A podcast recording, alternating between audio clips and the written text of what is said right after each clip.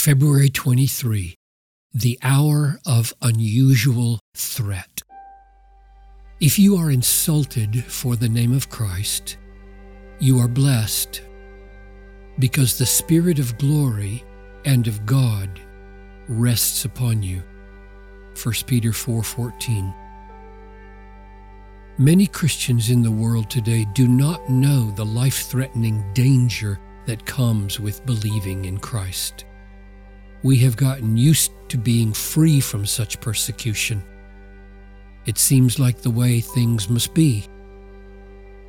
So, our first reaction to the threat that things might be otherwise is often anger. But that anger may be a sign that we have lost our sense of being sojourners and exiles. Beloved, I urge you as sojourners and exiles. 1 Peter 2:11.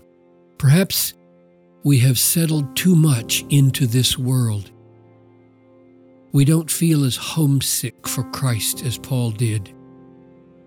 But our citizenship is in heaven and from it we await a savior, the Lord Jesus Christ. Philippians 3:20. Many of us need the reminder, beloved, do not be surprised at the fiery trial when it comes upon you to test you as though something strange were happening to you. 1 Peter 4:12.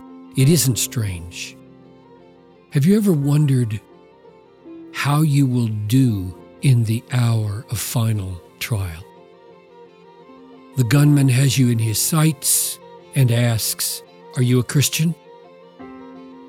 Here is a strong word to give you hope that you may do better than you think.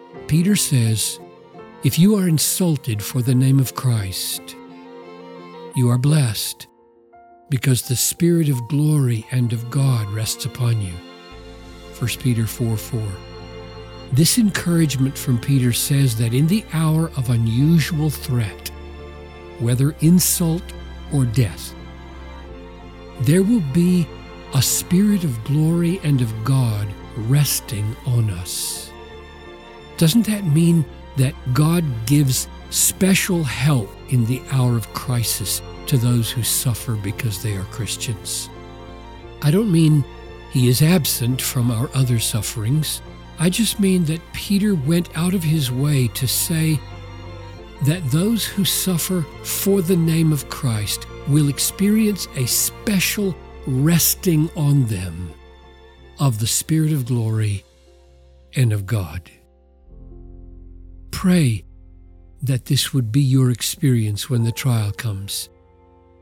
There will be resources of endurance in that moment that we do not have any other time. Take heart.